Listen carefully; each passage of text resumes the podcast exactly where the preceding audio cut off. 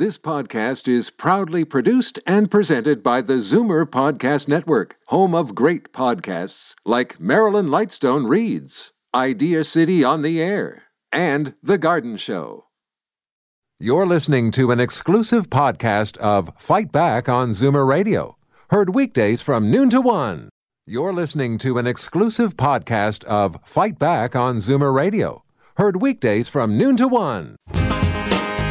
Fight Back with Libby Znaimer on Zoomer Radio with guest host Jane Brown. Oh, this is going to be fun. The recipe for a great night of entertaining contains cocktails, canapes, and company, and of course, an Uber ride at the end of the night. As we, as as we switch topics and talking about impaired driving, uh, all of these uh, social ride services that we have now have really made a difference. I think we didn't talk about this in the last segment, but it's just so easy on your phone to call an Uber and go pick up your car the next day. Absolutely. There's no excuse not to use them. And who wants to park in this city? Well, I mean, right. honestly, Right. I, I would rather spend my time getting to the party than trying to circle the party, trying to find a place to be able to drop my car off. So Jeremy makes it Parsons. so much easier. Welcome to the show. Thank you very much for having me. This is great. And this is uh, the name of your new cookbook as well, uh, Cocktails, Canapes, and Company. Yes. Uh, you started cooking as a child, so this has been a lifelong passion and pursuit. Tell us about that. It has been. Um, as a young kid, I came in an Eastern European family, and so I grew up in the kitchen where the hub of all entertainment always is, with my grandmother and my mom teaching me how to cook. And so it's, yeah, it's been a lifelong passion of loving to be around company and entertaining and making fun stuff. And it was just a great sort of creative outlet. My grandparents and parents were amazing, so they basically let me create whatever I wanted as a kid. So there was never, no, you can't put mustard into that, or you can't put maple syrup on your pierogies. It was whatever you want to try, try, which was awesome. So that's what sort of started my culinary road. I wonder if that's an Eastern European thing. My, I married into an Eastern European Yeah. uh, family, and my husband, l- Ukrainian, loves to cook Sure. and taught his sons to cook when they were youngsters, and just kind of really loves all that action in the kitchen. Well, it, it- it's awesome. I think, especially when you when you get to make something and then see the look on the person's face that you give it to, when they just absolutely love it. Right. It's it's an amazing sort of explosion of of happiness that happens because it's something. It's a very direct communication uh, to somebody, and it's it's yeah, it's it's awesome and it's very addictive. That's What is your your favorite favorite recipe, or the, the or the, what you en- what you enjoyed as a child, having ma- been made for you by your mother, your grandmother? Yeah, I love everything to tell you the truth. And what I really love is that um, my parents and my grandparents always encouraged me to try new things. So trying Asian food, trying Indian food, uh, Italian, literally anything. And the biggest thing was try it, see if you like it. And then take what you like and put it into something else you like. So I love the whole idea of fusion and creating, you know, different flavors from different backgrounds bring them all together and creating new dishes. So, I mean, I love everything. I know that's a very sort of broad answer, but I do love all foods. The foodie of all foods. yes, Yes. well, I want to invite you to take part in this conversation if you would like as well. Jeremy is here till the top of the hour. Your favorite recipes, if you are looking for any tips on how to make your recipes better, 416 360 0740, toll free 1 866 740 4740. You you call your the cocktails, canapes, and company the triple threat of event planning. I do. So you can't have one without the other. No, I mean, as much fun as it is to possibly have, you know, your home to yourself for one night and making a great dinner and a glass of wine, it's always so much better to be able to share that food, you know, and having some great conversation. And I'm blessed to have a ton of friends all over the place, and there's nothing better than having a great meal with some great cocktails and some fun friends. And it's even better when it's at somebody's house. I always think You When know, it's at somebody else's house. Absolutely, you know. Although I'm always wind up in the kitchen, they're asking me to do something, which I have no problems with because I love it. But uh, no, absolutely, it's it's it's one of the joys of life. Well, and that it's interesting that you put company in the title because yes, the food is very important and the cocktails are very important, but but just that camaraderie and being together with people that you enjoy and sharing food and drink with them. I mean, that is that's the biggest part of it, really. It's really a very basic human need. And not to get too anthropological here, but sometimes that was the you know the difference between life and death was sharing food with somebody else. So we still have that innately in us. So it's it's a very sort of basic, beautiful thing is sharing food, sharing beverages, and of course sharing a ton of laughs. All right. So say you've got uh, you're having friends over. Let's just pick Friday the 14th, next Sure. a week from Friday. Yes. Uh, and you want to do. You've got four couples coming. Well, three couples. Four is a bit much. Say you've got three couples coming. Uh, how do you go about planning your event to make it a success? For sure. So, I mean, first of all, I think the old attitude of we need to have this massive bar so that we can provide anything people want. You don't really need to do that. And what I always like to do is suggest whenever any of my friends are saying, oh, we've got these people coming over, what should we do? Pick a theme. Pick a theme. Even something silly like Friday Night Lights or I don't know, something. But pick a theme and then make the menu and the cocktails revolve around that theme. That way, first of all, it gets your guests out of thinking that there's just anything, just give me my usual, you know, vodka soda. It's, oh, you've got these three really cool cocktails. I don't normally drink gin. Maybe I should try these out. So all of a sudden, it takes them out of their regular day routine. So you're providing an experience right off the bat. So they're changing up their day, changing up their routine, forgetting about what happened that day.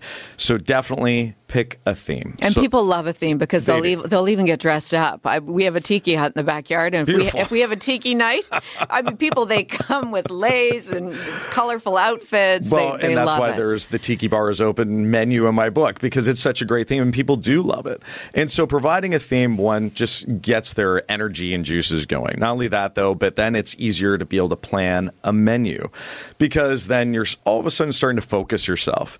And so doing something like that and also picking out some appies that you can do ahead of time. Is this the new thing? Sorry for interrupting. Sure. Appies, as Appies. opposed to appetizers or apps. I heard Appies, canapes. I like it, I like I mean, it. it's just it's an it's the abbreviation. new. It's it's the hip lingo now. It is absolutely, and so Yeah. are charcuterie boards. They're coming back. Yes. So all of these great sort of trends that were really big in the '60s and '70s are now coming back. Having a beautiful spread of some nice appetizers or appies, and being able to prepare that beforehand, so that you're not spending the entire time away from your guests, but rather you're enjoying your guests and enjoying the food. Okay, so give us some examples of the appies that we would serve on a theme night. Doesn't matter what the For theme sure. is, but or No. you, maybe you can give us a theme and go with that. You know what I love? Wontons. I'm sure Oh. everybody's seen the little wonton Yes, wrappers, right? yes. Super easy to deal with. They're much easier than puff pastry or phyllo pastry, and you can fill them with anything.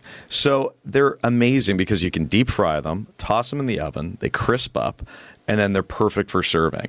I mean, you can do all kinds of different combos smoked salmon, cheese, and grapes, right? You normally Yep. see that out on a board, on a charcuterie board. Just put that in the wonton, deep fry it, and serve it up with a little bit of reduced balsamic. You've got an amazing little treat. There's there's just so much to do. And how many how many should you have? I would mean, because you don't want to overload your appetizer table. No, because then people won't enjoy the main meal. For sure. So I would stick to three. Stick to three, and also know your crowd. I mean, if somebody has an allergy, then you obviously want to make sure that they don't have to bang out their EpiPen right in the middle of You it. know, Nobody no, makes for not such a good party. Not such a great No. party. So, uh, so definitely know your audience, but definitely keep it to three. You don't need to be serving like a massive buffet of food right before the meal. So stick to three. Have a couple of nice cocktails, and of course, have a little bit of wine there as well, just so you're covering everybody's palate. Okay, give us some uh, cocktail ideas then. Cocktail what are ideas. the what are the new things? Uh, because it is nice when people arrive at your home to have a welcome cocktail or, or Always do a something. already, cocktail. always do one. Always do a welcome Yes. cocktail because it gets people in the mood. And really, it is. You're providing an entire experience.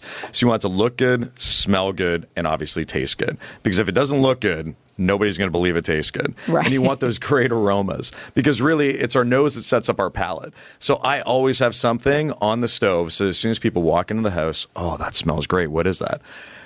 Even if it's just fried onions and garlic and Sure. butter, people just love that smell. Makes them feel relaxed It right does. away. No, totally. Yeah. So always have a welcome cocktail. But what's really big right now, the big flavors that are big right now are passion fruit, Mm-hmm. dragon fruit, and smoke. Smoke is a big thing. And infusing smoke into cocktails, smoke into food tastes amazing. Tell us how to do that. Okay, so there's a bunch of different devices out there. There's like the smoking gun that's made that you can get anywhere, and you can also get it online. And it's a great little tool, and you can put tea in there. I just finished doing uh, an event in Vancouver where we did dried uh, citrus rinds, some lavender tea, and some hickory. So if you think get that, you've got like some nice floral, some woody scents. Beautiful. And we just put that into a small smoker box, Mm-hmm. put in our cocktails for 10 seconds, and boom, the flavor was sensational. Wow. And something that's so easy. I mean, 10 seconds, a little bit of prep, and boom, and it works. And since that, um, dark spirits are really big right now. Smoke and dark spirits work great. What about? The, I notice, and my husband and I have gotten into a little bit of the old fashions, Manhattans, that kind of thing. They seem to be making a resurgence. They're still there and definitely tweaking those a little bit. Okay. So I do a savory old fashioned, which is done with a thyme, rosemary, and lemon simple syrup. So Okay. that's added in there, or a maple syrup Bing Cherry Manhattan. So it's, I mean, we're so blessed to live in an area where you can get all kinds of different foods and spices so readily available. So we can sort of pick and choose. So if you think about bourbons and, you know, they're, they're, Dark, they're kind of chewy. They've got some, you know, stone fruit flavors. Think about in simple terms, what works really well with cherry? Smoke does, chocolate does, maple does. So start thinking about those sort of tones and adding those to your favorite cocktails. Very nice. Yeah. So you've a couple of those. You've got your three different appetizers on your table. Now, Yes. how much time should you wait to serve the main meal? So say everybody's coming at 6:30. Sure. How- What's what's the best timing over the course of the evening? Well, if they're like my friends, they're going to be showing up at seven fifteen. Okay, so, So keep that in so mind. keep that in mind. Yes. and then so I would give yourself a good forty five minutes, and then a half an hour to actually enjoy, and then get ready to sit down at the table. So an hour and a half after I would everybody give an arrives. hour and a half definitely because nobody's going to show up on time, or at least you hope that they don't show up on time. I'm always like just getting out of the shower when people are supposed to be getting there. So, yeah. Because you know, exactly right, Yes. right, yeah. Because there, it is, it's uh, a bit of a choreography, making sure you don't serve the meal too late, because you don't want people to have too much alcohol and not enough substance, uh, or serving it too soon, and then the evening is coming short too quickly. Exactly. I, I would give it that that sort of sweet spot of an hour and a half allows for people to be late, to be able to sit down and relax, have a couple of bites, get into conversation, and also the last thing you want to be doing is anticipating that everybody's going to be there in the next 45 minutes and then something burns or it's overcooked. So give yourself that time. And an hour and a half is usually pretty good. And if you're relaxed, they'll be relaxed, right? Absolutely. That's the biggest thing. Just don't get too relaxed and too many martinis. That's, right. my other I know my big thing. tip. My thing when I'm hosting is that I don't really have a drink until the food has all been served, That right? And then it's like, okay, idea. Janie's going to have some fun now. Exactly. Right? Yeah. let the party take over. Let but the- again, it all comes down to knowing your company and Right. knowing what they like. Okay, let's talk about the main meal. Uh, Yeah, for sure. Time is quickly running out here with Jeremy Parsons and his new book, Cocktails, Canapes, and Company, Yes. here on Zoomer Radio. So, yes, we're serving the main meal now. They've had their little apps, they've had their couple of drinks. Yes. So now the main menu, I'd always suggest doing a cute little salad. Don't fill everybody up since they just finished having some canapes. Do something that's light and fresh and really sets up their palate. So doing something like, especially during the winter, some baby spinach, some mandarin oranges, just a little bit of like red onion, some walnuts. So again, if you really think about that composition, fresh spinach, getting some citrus from the orange, a little bit of tanginess from the onions, and then the walnuts brings in that earthy tone. A light vinaigrette, just a couple of bites, maybe so that you're anticipating about six bites out of that salad. Everything's great, and then let's get on to the main. So, serve that first. Absolutely. Okay. And then, so remove that. Everybody's still chilled. And then say, hey, here's the wine that we're going to be pairing up. Choose a white, choose a red. Or, you know what? I love just bringing out a great sparkling because truly a nice sparkling will work well with anything that you're serving. And hmm. who doesn't like that? It really refreshes your palate. So it's cleansing it from the salad or from the appies or the cocktails from beforehand. So it's keeping their palate nice and fresh, which allows them to be able to accept all those great flavors. Okay. And it's easy. You're not getting to, you know, run down with a million bottles. So choose obviously a really nice protein, a couple of veggies. Just keep it so that it works together. Again, it's all about thinking about the actual flavors that you're putting together.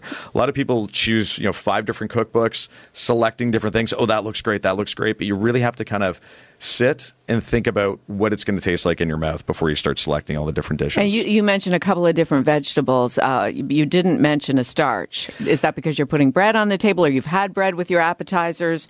Is it important to have a starch? Well, I don't think it's that important to have a starch. I mean, I love pasta as much as the next guy, but generally, when you're going to be serving hors d'oeuvres that you've pre-done, they're going to have some sort of a starch. They're going to have some sort of a bread or something already. So it's not really a necessity to be able to serve in that at dinner um, especially if you're going to be doing a dessert. A minute left, sadly. tell yes, tell us what are we having for dessert? For dessert, I always love a liquid tiramisu and an actual tiramisu and I've got a 30 second one that uh, works really, really well in the book. So, oh, nice. uh, yeah, it's a nice little pairing. You can do it ahead of time, and yeah, no, it tastes where do awesome. we Where do we get your book? I'm going to get you to sign it for my husband. For sure, no, from, so, from one Eastern European to another.